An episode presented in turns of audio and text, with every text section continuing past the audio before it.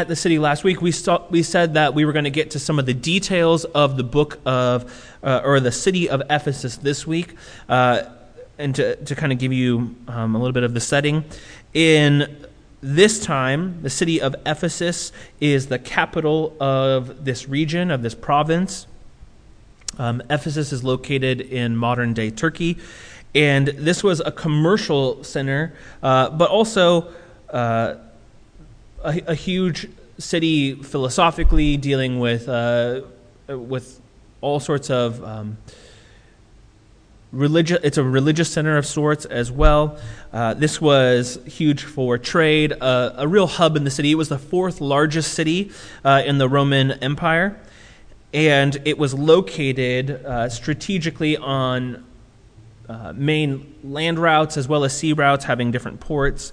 And Ephesus, they thought they were so epic, they thought they were so amazing that they, cons- they called themselves, uh, they were the self proclaimed first and greatest metropolis of Asia. They were all, all about themselves. Uh, and here in the city of Ephesus uh, was the temple of Artemis. This was uh, the main goddess that they worshiped. The temple was outside of the city walls, but it was something that uh, was known throughout the world. Uh, even today, uh, it is called one of the seven wonders of the ancient world. It's uh, about four times the size of the Parthenon in Athens and was decorated inside with uh, tons of art from the greatest painters and sculptors of that time. And so, huge spot that was super religious. Uh, uh, there was a ton of commercial activity, huge for uh, financial prospects and business. And so that's kind of the the atmosphere as we make our way into the text this morning. So here's what happens Paul picks up uh, after preaching the gospel to these men. They become Christians, they come to faith in Christ, they're baptized. And now he goes to his regular spot, we're told, the synagogue. He entered the synagogue, verse 8, and for three months he spoke boldly, reasoning and persuading them about the kingdom of God. So Paul he takes off, he, or excuse me, he takes up where he left off on his previous visit to Ephesus. We see in uh, Or in Acts chapter 18, verse 19, he's there for a short while and they beg him to stay, and he's like, No, I got to get out of here. Uh, and now he's back. He goes back to those same people who were begging him to stay a little bit longer, uh, and he is there, this time not for a short while, but we're told a time frame for three months. Now, this is a longer time that he has spent uh, in uh, most synagogues because usually he gets kicked out pretty quickly. Uh, but here, he has much time in this synagogue and he begins to uh, proclaim the gospel. He preaches boldly, we are told. He uh, reasons and persuades them about the kingdom of God. He argues from the scriptures to this specific group of people showing that Jesus is the Messiah, that he is the fulfillment of the law, that he in Christ is all that they have been searching for. And he's been doing this for three months. He begins to gain such uh, a following, uh, and things are going so well for him uh, that you can't help but see that he's going to run into trouble and opposition soon. Uh, and, and that's exactly what happens here he ends up having to make a change. Look at verse 9. But when some became stubborn and continued in unbelief, speaking evil of the way before the congregation, he withdrew from them and took the disciples with him, reasoning daily in the hall of Tyrannus. Ultimately, opposition arises. Paul enjoys a short period of time in which he is proclaiming the gospel freely and openly. He has a wonderful audience and hearing in this synagogue. He's springboarding off of the history that these Jews share. And now uh, he's coming to a place where he, he's being so effective that those Jews who are resistant, who are acting in unbelief, they begin uh, to oppose him more directly. We're told that some become stubborn. and that they continue in unbelief. They give him a hearing for a time, but ultimately shut Paul down. And not only that, but they speak evil of those who are Christians. Paul describes them as of the way. We've seen uh, several times throughout Scripture that this is the way that uh, Christians are described, the way of Jesus. They're called the people of the way. And there are those who are speaking against Christians, against their action, and they are putting them down publicly. They are speaking against their character uh, before the congregation there in the synagogue. And because of this, uh, Paul sees what's happening. Paul sees the experience that, uh, that these who are opposing the, the Christians and the influence that they're gaining. And so he uh, continues in the synagogue just long enough until this begins to arise, and then he makes a change. We're told uh, that he withdraws from them, he takes the disciples with him, and reasons now daily in the hall of Tyrannus. Now, this is uh, this place called the Hall of Tyrannus, or maybe in your translation it might be called the School of Tyrannus. We don't really know if, if uh, Tyrannus was pretty pretty common name. So this guy could have been just the person who owned the, the building, or he could have been uh, a philosopher. It seems like those uh, translators who have called it the School of, Tran- of Tyrannus have made that choice that they believe this to be a philosophical school. And so Paul uses this venue when this school is not in session, uh, perhaps even in breaks of the day. Many commentators and scholars believe that Paul used this um, this school specifically from 11 to 4 p.m. because apparently that's not school time uh, in the Hall of Tyrannus, which seems like prime school time for us. uh, apparently, that was around the time when Paul would use it. The school would start earlier in the day. Paul would take up around 11 and go until 4, and then the School of Tyrannus would resume later in the evening. And so Paul found these little slots in the middle of the day, and he used this venue, this facility, uh, to teach, to proclaim the gospel. We're told another time frame. Here, in this spot, verse 10 tells us that this continued for two years, so that all the residents of Asia heard the word of the Lord, both Jews and Greeks. So here's what Paul did. For two years, he reasoned daily in the hall of Tyrannus. Now, this seemed like something that initially was turning out to not be so great because he had a great hearing, he had a great opportunity in the synagogue. He was meeting there for three months. Those who were he shared a background with, they were able to hear his arguments. But now we've seen that even though he was forced out of there, the Lord opens a new door for him, gives him a new spot to be in, and he's in the hall of Tyrannus. Now, he's here for two years, a greater time with greater opportunity. More people could come and go uh, throughout the day. They had easier access into the hall of Tyrannus, and it was open to others who weren't Jews. And so he had a greater hearing, a greater opportunity to proclaim the gospel. And this happened every single day, continued daily for two years. He had a huge opportunity, and many people had the opportunity to engage with Paul and the teachings of Jesus.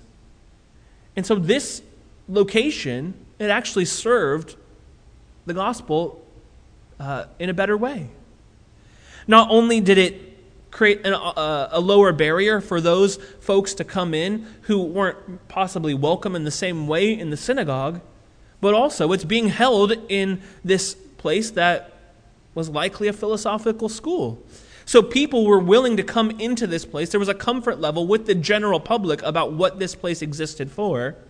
And so they were more likely to engage in that, uh, in that atmosphere, in that arena. They were already prepared. That's what this exists for. Here's somebody else who's just teaching. We are going to come in and hear what this person might say. Now, Paul did this daily for two years, and the result we're finding here is that all the residents of Asia heard the word of the Lord, both Jews and Greeks. This is the result of Paul's work. Because he took advantage of the opportunities that were in front of him, because he was faithful day after day, and because the Lord did his work, the gospel spread. There's widespread evangelistic activity that happens as the result of Paul's ministry here in Ephesus. When it says that all the residents of Asia heard the word of the Lord, Jews and Greeks, they're not using hyperbole. They're really saying, like, the impact was worldwide. What Paul started here in this small school had ramifications to the outer parts of the world. And that's exactly what Jesus told them that they should do, right? To make disciples in Jerusalem, Judea, Samaria, and the outermost parts of the earth. Just go to the ends of the earth proclaiming the gospel. It starts in one spot and it echoes out from there.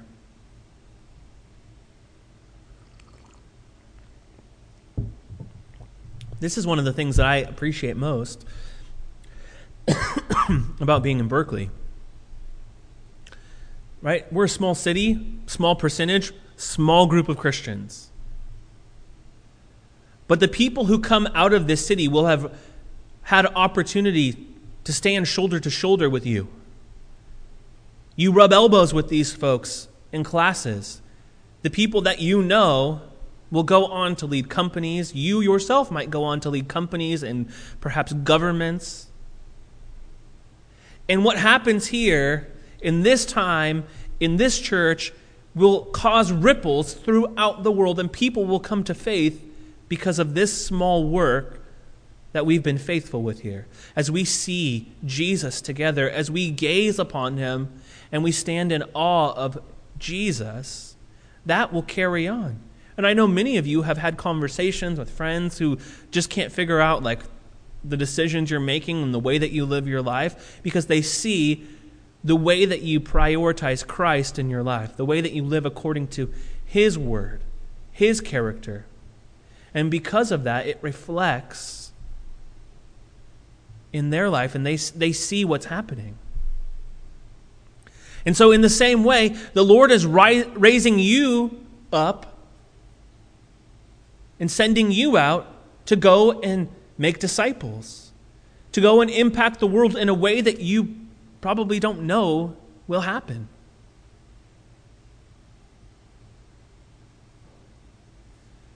We're, after this, we're about to head out to um, a conference that we've been going to for a number of years. With a bunch of church planters, people who are doing similar things that we've done. And as we've met people over the years, some people have just started churches. Uh, you know, three or four years ago. Some people have been planted churches about 10 years ago. And when you go to these things, you kind of hear the different stories and the backgrounds of people who are sharing their uh, situations. Oh, yeah, you know, we started this way, and, you know, right now we've got like a couple families who want to start the church with us and be a part of it. You know, and they're in different atmosphere, they're in different um, states and different counties and different experiences. We've got friends who are in, uh, in Louisiana. There's two different uh, pastors that I know who are in Louisiana and they're starting church, had started churches, and the Lord's blessing those works. And I have a friend who he's preached here. He's in Walnut Creek, and uh, the Lord he started a church with a bunch of families, and that's going great. And when you come together in these conferences, everyone kind of wants to get an update, like how's it going, you know, what's happening. And typically, the way that it happens, uh, you know, you begin to start a church, and people meet Jesus, and they make disciples, and then your church begins to grow in number. Now, we're the complete opposite because of our area, but because what we're also doing here is we're not creating a service. Uh, people aren't moving here, they're moving out of here. You land here for a short period of time, and then you're out. We're in a, we're in a complete opposite situation. But I am just so thankful for the work that the Lord is doing here. I take so much, uh, so much pride in the growth and maturity that we've seen in your lives because I know that you're going to go out and impact the world in just crazy ways that we will not see now. We will not see when I come to the conferences with these other guys, you know, they're showing me like pictures of their church that like looks different, like literally like it's like this big and then it's this big and then it's this big and then it's like way big and then they're like we have like four services. And I'm like, okay, cool. you know, like that's great. And we don't have something like that to show, and that doesn't trip me out at all. I'm not worried about that. You guys know, like, I have zero care about how many people are here on a Sunday or not. The only thing that makes a difference is, like, how much coffee we make. Do we make, like, a lot or a little bit less? But other than that, like, it doesn't matter to me. What matters to me is what happens in eternity. How effective are you out in the streets? How effective are you? When we see Jesus face to face, we will see the effectiveness and the ripple that you created for Christ. And I'm telling you, the way that I've seen you guys grow and the track that you're on, I'm praying that we just have like this huge wake from our church that's just like, like we, you know, we're just thrashing about. It's massive. I'm so excited to see what, what that's like. It's going to be great. This is what Paul's getting at here. When he's working uh, in this group, he sees widespread evangelistic opportunity. Now, why do we see the word going to all of Asia? Well, Paul's here for two years. He's not going anywhere, he's stuck. So it's not Paul's work that accomplished the gospel going to Asia, it's everybody else who went. It's the gospel going out through Paul's disciples, the people who met Jesus, who grew under his ministry. And then they go out and they tell other people about Jesus. And then they go out and they tell more people about Jesus. So the work that began with this little tiny work in Ephesus has worldwide impact. I can't get bogged down. I got to keep going. Verse 11. We're going to get through 41, so hang on tight. Here we go. Massive impact. Now we come to Paul pressing into the work greater and the impact that he has in Ephesus. Uh, verse 11 And God was doing extraordinary miracles by the hand of Paul, so that even handkerchiefs or aprons that had touched his skin were carried away to the, to the sick, and their diseases left them, and the evil spirits came out of them. All right, that's super weird, right? Well, yeah, because it's a miracle. This is not supposed to happen. It, there's not like a super scientific explanation for how this happens. That's the point of it. How do these miracles with the handkerchief and the aprons happened? Well, here's the first thing we're told. And it's important for us to understand this order. First thing we're told Paul didn't do these unusual miracles, God did them. Right? We're told that first thing. God was doing extraordinary miracles by the hands of Paul. Paul didn't say, like, hey, I got some sweet moves, check these out. It was God saying, I'm going to do a work and I'm going to do this and accomplish this through Paul.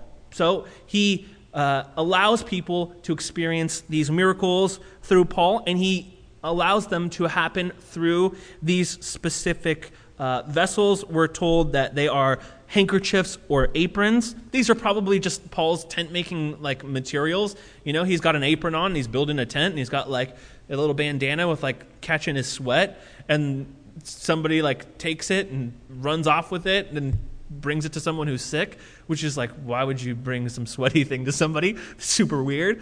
But that was a part, uh, kind of, of this ancient culture of believing in things being, uh, ha- having certain powers. And so this goes off, and people experience these miracles as a result. Now, this isn't foreign to, to Scripture, and it isn't even foreign to, uh, to Christianity. We've seen this a couple times in Scripture. In Acts chapter 5, we're told that there are people who lay in the streets hoping that Peter's shadow passes over them so that they might be healed. We're also uh, experience a moment with Jesus where there is a woman who has experienced uh, a lifelong problem, a huge medical problem that she's been dealing with for her entire life. And Jesus ma- is making his way through a crowd.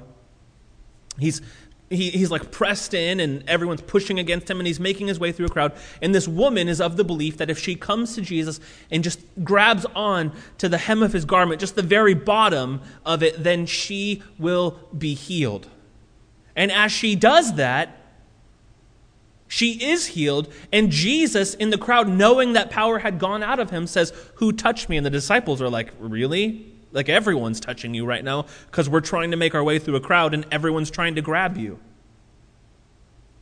But it's this woman who experiences this miraculous healing.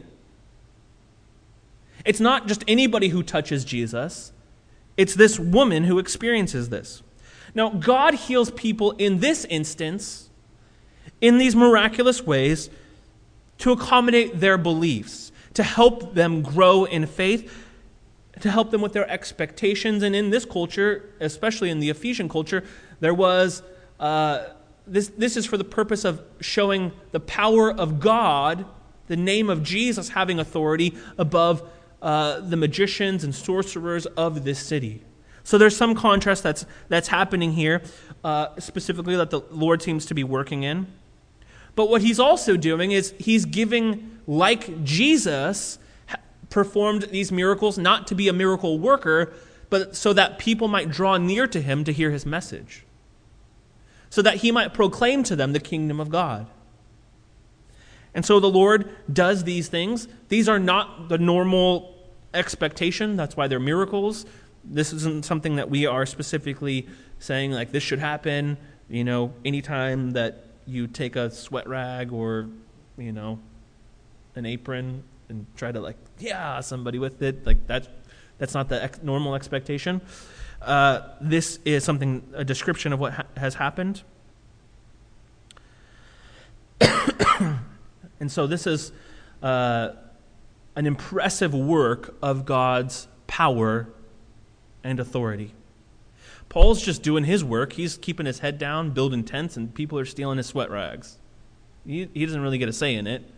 He's not calling people over and be like, "Hey, I got some sweat rags today. If you anybody needs healing, come come grab those."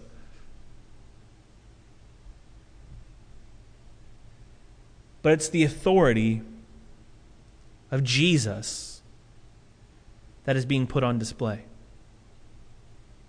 It's not Paul's authority, it's not Paul's ability, it's not Paul's uh, specific tools or his giftings. It's the power of Christ that's being put on display. That Jesus rescues and saves, that Jesus is the one who heals.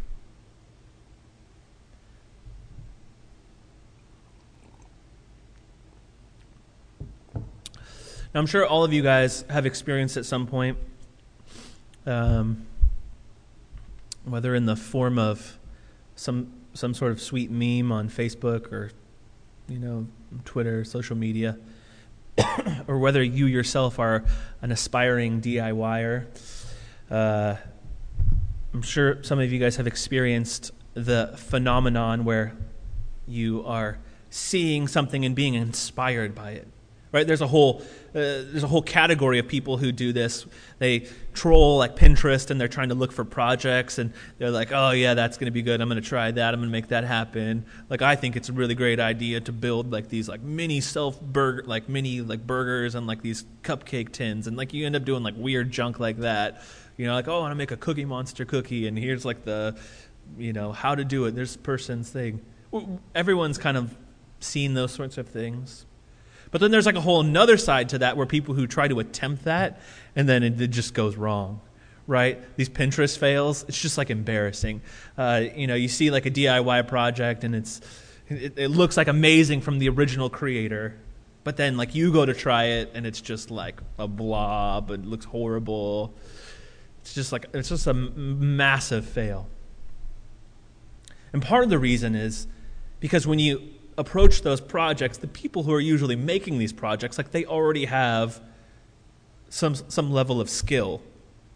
That you know, like maybe they have experience baking on their own, following the instructions, working through recipes, and then they just say like, oh, like here's here's maybe like a life hack. Here's how to like form this more quickly. I already know how to bake a little bit, and I have some skills, and like here's just maybe a, an easy way to do this, or to use a tool that maybe a way you haven't thought of using it before. But then when you see something, a tool that may, oh, I don't have to go out and buy a specialized tool, then you think like, oh, well, I could do that. And, you know, you take like your very first baking experience and you try to do something that seems pretty easy, but turns out to be pretty ambitious. And you don't really have the skill set, you don't have the experience to accomplish it. That's kind of what happens here in verse 13. Some of these guys who see what's happening with Paul, and they're like, oh, this guy, Paul, he's like giving out sweat rags and aprons. They see what's happening here, and they think, like, oh, I want, I want to give that a shot. Verse 13 some of the itinerant Jewish exorcists, they undertook to invoke the name of the Lord Jesus over those who had evil spirits, saying, I adjure you by the, by the Jesus whom Paul proclaims, the seven son, uh, seven sons of the Jewish high priest named Sceva were doing this. So we've got this guy Sceva. Uh, he's got some kids, and they're like watching Paul, and you know maybe they were there in the synagogue. Uh, seeing some of the things he's been doing, and they're like, "Oh, look, they kicked Paul out, but like he's got this huge following over here at the school of Tyrannus. Seems like he's doing some cool stuff. Now people are getting healed through the sweat rag and apron thing. Uh, maybe we should go handle this. Maybe we should, you know, see if we can build our own following." Now, here's some of the, the problems with this. These guys are the sons of the high priest. Like, they're supposed to be, like, in training to serve the Lord, uh, not in being caught up in kind of the, really the magic and sorcery culture that surrounds Ephesus. But they are in a Gentile city. They see what's happening around them and the worship of these foreign gods. Ephesus was home to like tons of magicians and sorcerers and uh, these other religions that practice this, and so they thought like, hey, like seems like what Paul's doing is amazing. He's got these miracles, he's got this power, and it seems like they've got it right because they look at they look at his Pinterest page and they're like, okay, Paul, sweat rags, apron in the name of Jesus. Okay, let's give this a shot. This is this is how they're thinking about this, and so they approach this and it seems like they've got it right because they, they go through it and they say, I adjure you by Jesus. So that it's like, okay, and Paul did like the whole thing with Jesus. We got to do the thing with Jesus. Like that's the way that it works. Uh, let's, let's, see, let's see if we can make this happen. It seems like they recognize that Jesus is the source of this power. And so they try to participate in this. But what they're doing here is they're trying to use the name of Jesus like this magic formula. And oftentimes, this is how we live life. Right? We're like, I want to do this, and also like I better sprinkle in some Jesus because that's the only way that like things get successful. The only things get like the only way I'm not going to get myself in trouble. I want to do this, or I want to make this decision, or I want to go here, or I want to buy this, and like also like in Jesus' name. Try to like pour a little bit of that in there to make sure like I'm recovered just in case. Better make sure that I add that.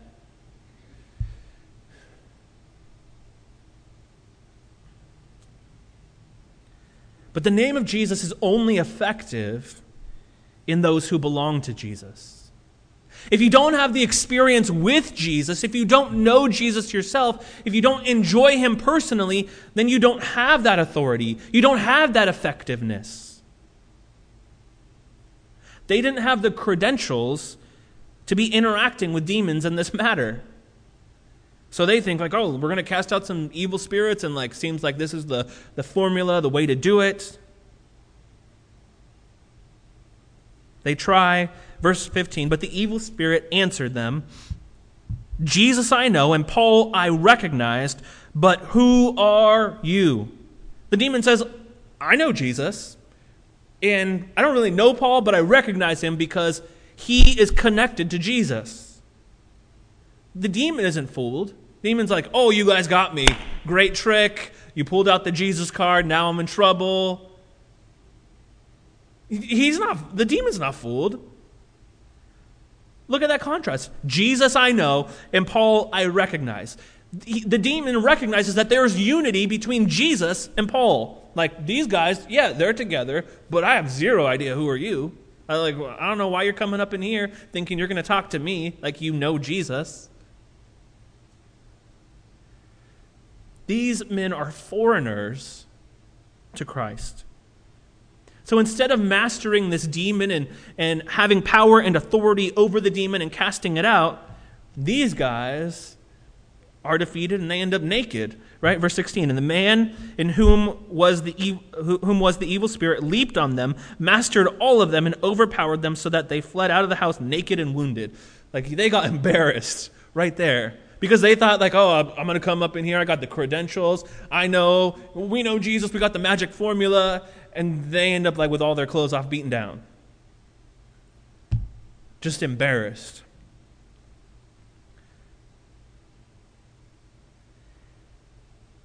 Verse 17, and this became known to all the residents of Ephesus, both Jews and Greeks, and fear fell upon them all, and the name of the Lord Jesus was extolled. So this impressed everybody. Like it put a contrast between those who were impersonators, those who were posing that they knew Jesus, and those who actually knew Jesus, Paul, and those who followed Christ. The people with uh, the authority of J- Jesus had power over evil spirits. The people with the authority of Christ had the ability to perform these miraculous healings. These people come to faith. Jesus is glorified. The church begins to grow. Verse 18 also, many of those who were now believers. So there's people who hear about this. They come into the family of God. They're like, what in the world? Jesus is the most powerful over all things. They come into the family of God. They are believers, and they come confessing, verse 18, and divulging their practices. So all of a sudden, all these secret magicians and sorcerers are coming out saying, like, oh, you know, really, like, I'm also, like, I, have, I was dealing with that too. They're pulling out all of their stuff we're told a number of those who had practiced magic arts brought their books together and burned them in the sight of all. So these men demonstrate repentance and obedience. Once they come to faith, they see that Jesus has authority over all, and then they make, uh, they make a choice to obey Christ. They say, if Jesus has authority over all, I don't need to be trying to seek authority of others uh, from another place, another source. And so what they do is they take their books, where that would be their, the source of their power, their sorcery, where they would have these things that they would seek knowledge and have these spells that they would try to say. They take these specific things that had a hold on them, the, the things that represent their old life, and they take them and they burn their books. What they're doing is saying, I value Christ and his power and his authority more than going back to these things. Going back to these things that have a hold on me, that I've previously found comfort, that I've previously had security and safety in. They're making a choice to confess their need of God and need of His provision in their lives by removing all other things that tempt them There are other things in our lives that cause us to seek out salvation, to seek out safety, to seek out security. Being a Christian is hard. It's difficult because the life of a Christian, we're told, of Jesus, is denying yourself, taking up your cross, and following Jesus. That means that you die to yourself every day. The things that you want, you say, not, not me. I don't want the things that I want. I want to follow Jesus today. I want the things that he wants. So that means that the things that are not in his will, the things that don't go in his plan, we've got to get rid of those things.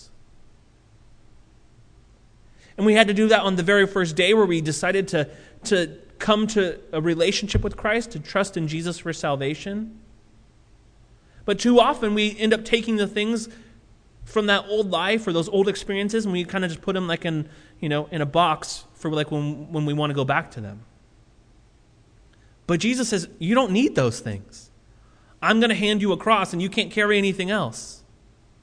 We're going together step by step. If you've got things from your old life hanging around, you got to get rid of them. You got to burn, you got to burn those books. If you got old old people hanging on to you, old friends, old relationships that are dragging you down? You've got to get rid of them. You've got to let them go. Because they will end up sucking you back in. Because in a moment you'll you'll see, say, "Oh, I need to be I need to feel good. I need to be satisfied. I need someone to give me attention." When really you should be receiving that and seeking that from Christ. It's only Jesus who satisfies. And so we cannot go to this. We have to repent. We've got to obey. And it's going to be costly. Look how much it ends up being for these guys. They burned these books. We're told they counted the value of them and found it to be 50,000 pieces of silver. Now, that, that's like a ton, ton of money. It's over a million dollars that they just end up lighting on fire here. But they recognize that being a disciple of Jesus involves letting go of what you treasure in order to enjoy the blessings that God wants to give you. They clearly value Jesus more than anything else. And because of this, because they were obedient, because Paul continues to proclaim the gospel, verse 20, the word of the Lord continued to increase and prevail mightily. So the church begins to grow. People see Jesus, they value Jesus, and this begins to take hold of the city in a new way. And because of that, that also leads to some more problems, some more trouble. Verse 21 Now, after these events, Paul resolved in the Spirit to pass through Macedonia and Achaia to go to Jerusalem, saying, After I have been there, I must also see Rome. And having sent into Macedonia two of his helpers, Timothy and Erastus, he himself stayed in Asia for a while. So, Paul, he's led by the Holy Spirit. He wants to go to Jerusalem and also Rome. He's like, Look, I'm going to send Timothy and Erastus before me to go prepare the way. They're going to go and get things in order uh, and minister to the churches that are there. It's a team effort that's happening here. And so these two men go ahead. And as he's making these plans, verse 23, we find this. About that time, there arose no little disturbance concerning the way. So here again, the Christians, someone's mad again. For a man named Demetrius, a silversmith who made silver shrines of Artemis brought no little business to the craftsmen. It's kind of confusing uh, how he says it. There's a problem. Uh, a silversmith basically is this guy named Demetrius. He's up to no good. He started making trouble in Paul's neighborhood. And uh, he has this group of craftsmen who he has hired who work for him. They work on these silver shrines uh, that he sold. Now, these shrines are uh, these miniature replicas of the temple or also of the spot where this goddess Artemis. Uh, stood in this temple, and it would include kind of the altar area and this goddess Artemis. Uh, these were a part of their, uh, their, their cult and so this guy, Demetrius, he starts stirring up the people. He's like, this, this, this guy, Paul, I'm trying to sell these silver statues, these idols of Artemis. And so he's causing some problems with the, with, uh, with the business. And so he starts stirring up trouble. Now, this ends up escalating very quickly. The reason is, is because as we said earlier, the temple of Artemis was in this city. And this city considered it to be the greatest in all of Asia, self proclaimed. Uh, and this specific goddess uh, was one who protected the money of uh, people who deposited it into kind of their bank there. Um, th- this goddess was said to be the daughter of Zeus and Leto and was associated with health and help of various kinds, and was also worshipped because she was uh, over all supernatural powers. So there's this idea of uh, health and help, and then having power over supernatural powers. This uh, goddess was also said to be a virgin who helped women in childbirth, and then also someone who is a huntress armed with a bow slash the goddess of death. Like, it gets real confusing real quick. But there's one interesting insight that I think um, is, is worth bringing out. There's a, a Greek uh, geographer, philosopher, historian, this guy named Strabo. You can uh, read his material, but he wrote uh, about this goddess Artemis, and he wrote uh, about this region. And one thing that he said here is that he says that this goddess received uh, her name, Artemis, off of another word, Artemis, which means safe and sound. And, and I think that sums up what they're trying to get from this goddess here. They're trying to make sure that they are safe and sound. They're looking for safety, they're looking for security. And so it makes sense when you say, oh, you know, you want to be around someone who's associated with, with uh, with health and with help of various kinds because you certainly need that safety. It's something you worry about your health and help of different sorts.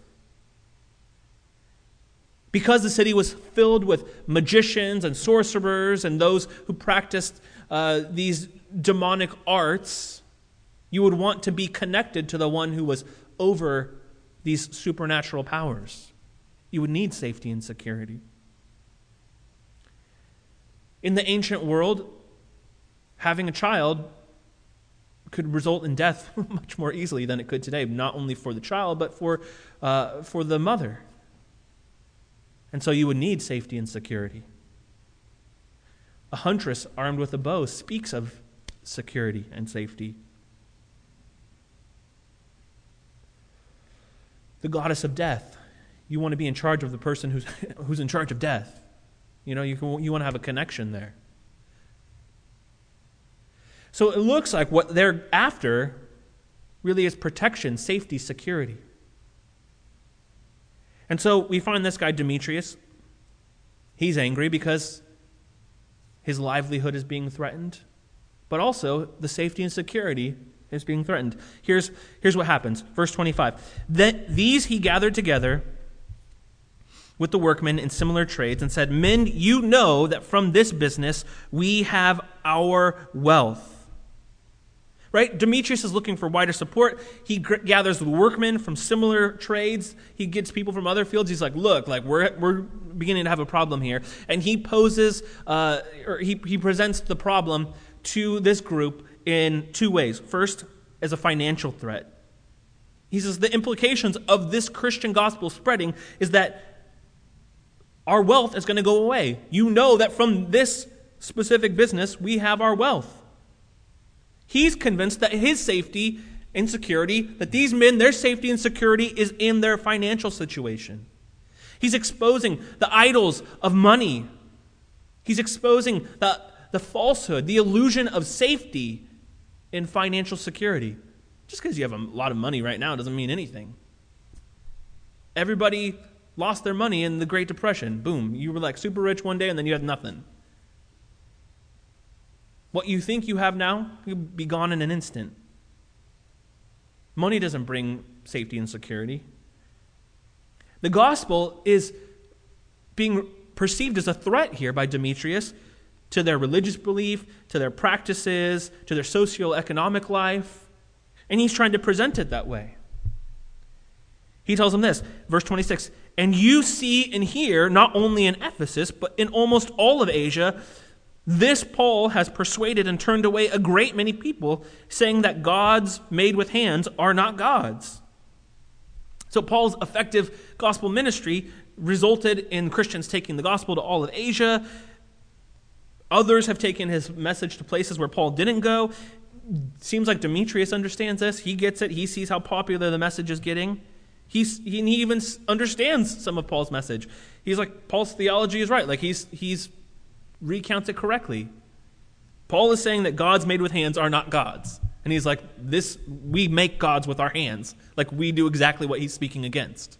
That's our job, to craft these specific idols. And so the implications of the gospel, they flow directly at the idol making of Demetrius and his craftsmen. These guys who run the temple businesses.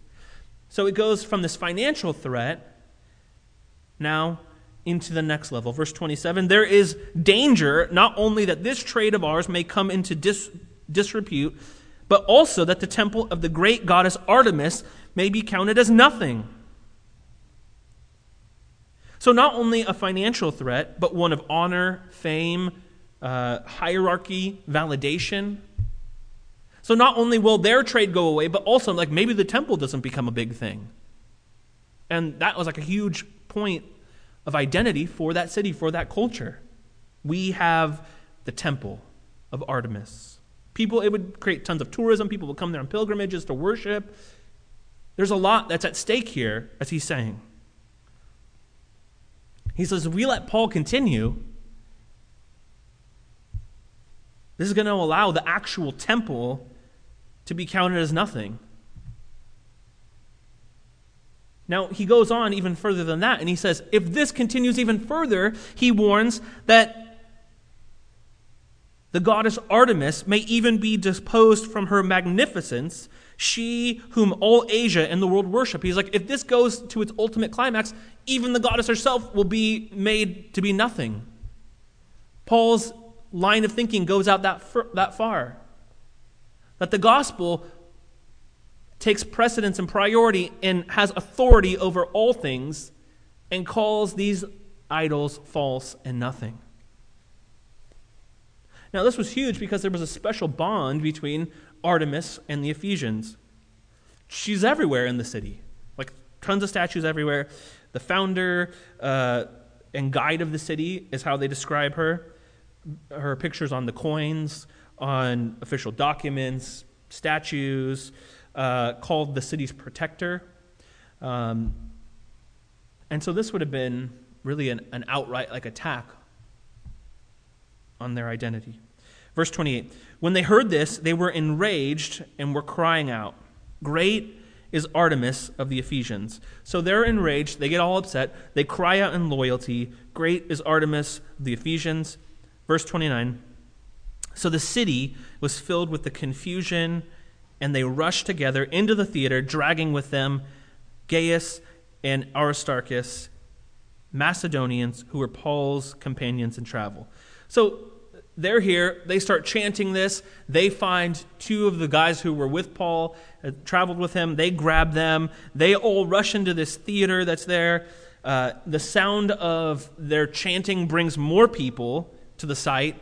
And, and, soon the city was filled with confusion. There are a bunch of people who just hear them like yelling these words, and they come over to check out, and they just start chanting with them.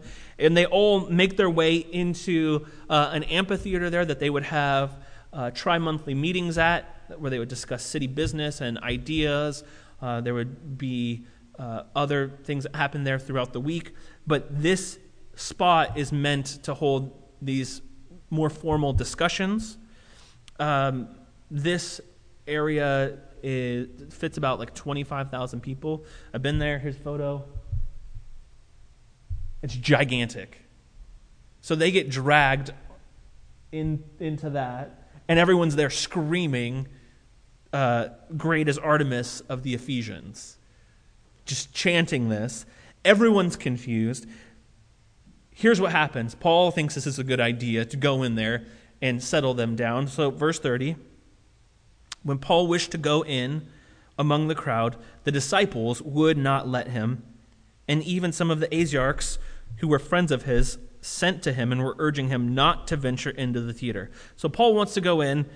He's prevented by two groups. First, uh, the disciples who uh, realize, like, this is not a good situation for you to go into. Uh, they see that his life is too valuable.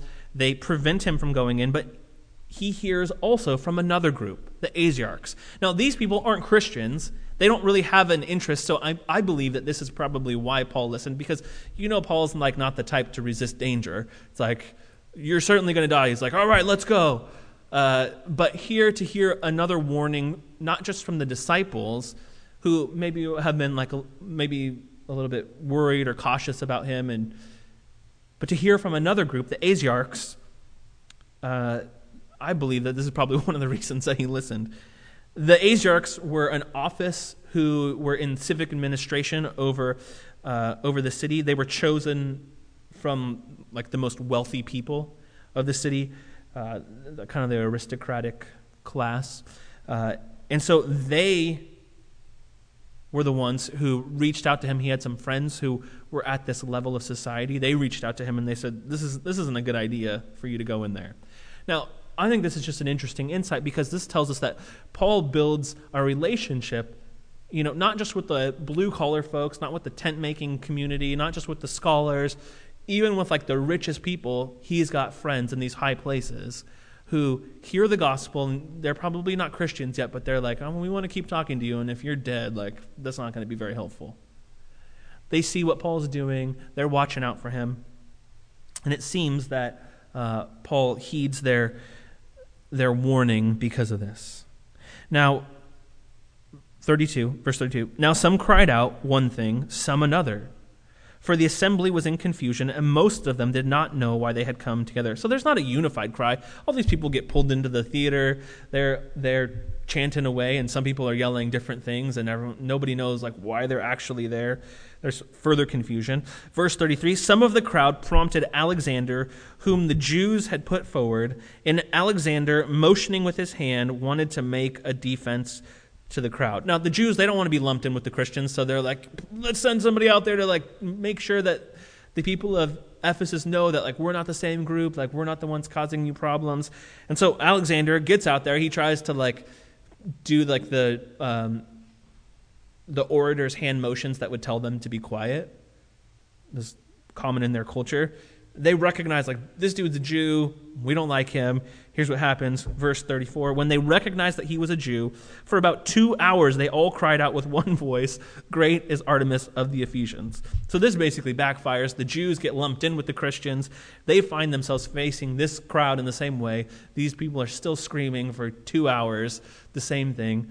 Uh, finally, the town clerk gets involved. Now, the town clerk isn't just like as lame as it sounds, the town clerk. Uh, he is one of the highest local officials in Ephesus. He had uh, the, who would be the liaison between uh, Rome, and he was the one who had had probably the greatest influence in the city. Here's what happens. He, when the town clerk had quieted the crowd, verse 35, he said, Men of Ephesus, who, who is there who does not know that the city of the Ephesians is temple keeper of the great Artemis and of the sacred stone that fell from the sky. Seeing then that these things cannot be denied, you ought to be quiet and do nothing rash. So he quiets the crowd. He affirms the local belief of the Ephesians, telling them like, look, like it's impossible to undermine like the worship of Artemis. You like this is like core to our city. This is the city's identity. You know, we have this temple here. It's dumb for you guys to even think that this guy's going to cause a problem he, says you don't need to like we have self-confidence as a city of who we are. Like you don't need to cause this disturbance. He quiets them down. Now we see that it's also for a greater reason than this because uh, we get to verse 37 he says this for you have brought these men here who are neither sacrilegious nor blasphemers of our goddess. If therefore Demetrius and the craftsmen with him have a complaint against anyone, the courts are open and there are proconsuls. Let them bring charges against one another. So this town clerk, he makes the observation like these guys aren't like sacrilegious or blaspheming uh, the goddess. There's no evidence of that. now, what would constitute sacrilege would be something like vandalism or robbing the temples, which like they hadn't done. That's you could say kind of whatever you wanted, um, but it would be the action that would put you into that territory, and they haven't robbed these temples. So there's nothing that they have as evidence to show that this has been done. And basically, the clerk knows that the crowd likely isn't going to believe this story. They obviously believe that there has been this sacrilegious uh, effort by Paul and, and the Christians. They blaspheme the, the goddess that they uh, all support but he is trying to get this thing just to settle down as quickly as possible. And so he gives them a direct route to handle the issue. He's like, the courts are open. Go to the courts if you like want to like sue them privately. Like, go do that. But like, you don't have like a group thing here. Uh, beyond that, you couldn't bring charges in this broader context. Like, you had to do it in a specific legal context. So the public meeting wasn't wasn't helpful, anyways. Uh, and, and so he tells them this: If you seek anything further, it shall be settled in the regular assembly they met in this thing three times a month. So he's like, let's just put it on the city agenda. Like, we'll talk about it in like a couple days. Put it off for a couple days, basically. But here's the main reason. This is, this is what he's really getting at. And this is why he's so forceful in his words. Verse 40 For we are really in danger of being charged with rioting today, since there is no cause that we can give to justify this commotion.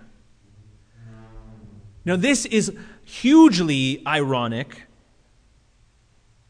the city clerk claims that they could be charged with rioting because they don't really have a way to produce a reason for the riot. Most of the people are confused as to why they're there. Demetrius and some of his crew like are know why, but everybody else is just like there because like that's when like a crowd starts to gather, it just turns into like a mob scene. In a city charged with this sort of behavior, you couldn't riot. It had to be like very uh, very proper in the city because they had freedom under Rome.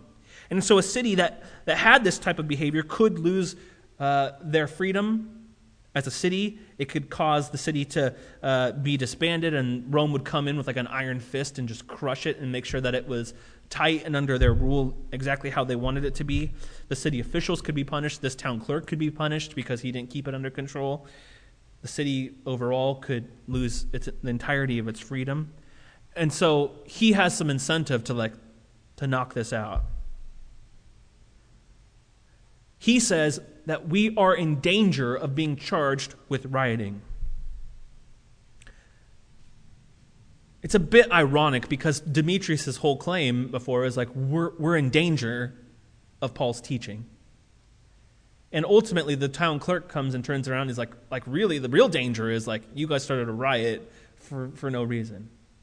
All the while, the whole point of this is that they want safety and security, and so they're inviting danger into their midst because they're seeking to protect that which will not ultimately give them safety and security. They want to be able to continue on with their false idols, but yet they lead themselves into greater danger by trying to defend that practice. Verse 41 And when he had said these things, he dismissed the assembly. We see that this is the beginning, the gospel of changing this culture, this city, even into Asia. Paul, he has a three year teaching ministry in Ephesus. It goes from the lowest class to the upper class. It seeps into every every sphere in the city. He takes advantage of his time there. The last time he was there, he, they said, Stay with us. And he's like, I can't stay. I'll come back to you if the Lord opens a door for me. And then he starts off with three months. And he gives it his all for those three months. And then he gets kicked out. And then he finds another spot, and the Lord opens it up. He's there for two years. In total, Paul spends three years in the city. Some of you guys have maybe been here for three years now. Some of you have been here for less. But don't think about your time here in our city as how short your time is. Oh, I can't really like do very much. You have time. The Lord's going to use you and the time that he gives you if you make yourself available to him.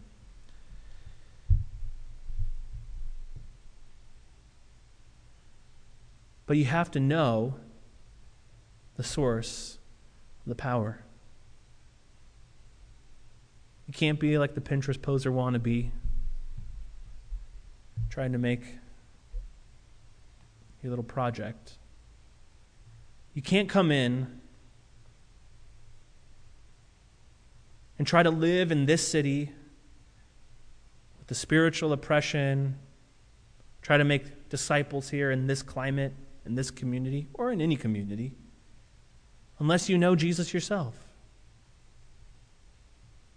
You might be fooling other people. You might be fooling the people who are sitting next to you in the pews. But the spiritual realm isn't fooled, and Jesus isn't fooled. He knows what's happening. He knows if you've got your books stored in another room.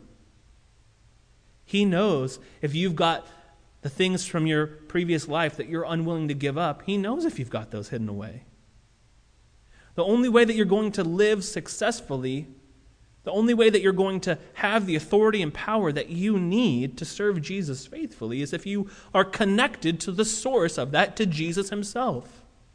Someone else can't be connected for you. You can't look and be inspired by someone and say, oh, yeah, that seems nice, I'm going to do that. You won't be able to accomplish it you have to put in the time getting to know Jesus himself. And he will make himself available to you in the fullness. You're not going to get like a tiny bit. Give you everything he's got.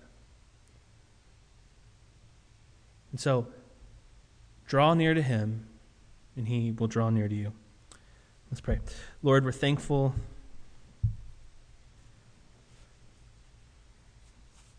Thankful that you have given us a way to live for your glory in spite of who we are. We know that we come under equipped. We know that we often don't have what we need and that we feel weak. But Lord, you have said that you will be strong in our weakness. And so, Lord, we're happy to come weak and broken. Would you change us and transform us? Not as we are near to other people who know you, but as you come into our lives and you change us directly and specifically. It's your power. It's you yourself that we need. And so, Lord, cause us to respond in worship as we see your work. That you died for us when we were your enemies. When we were sinners, when we were far from you, you gave us your life so that we might have a relationship with you. You gave us your life so that way we wouldn't have to seek safety and security and acceptance and validation elsewhere. You gave us all of your love and all of us all of your attention so that way we could have true safety and true security in you. Lord, show us those things that we need to get rid of. Lord, cause those things just to be burning a hole in our minds. Lord, bring us under your conviction so that we might come into a deeper, fuller, satisfying relationship with you. And Lord, we want to respond in thanksgiving, in praise, and in worship now. So, Lord, lead us. We love you. Amen.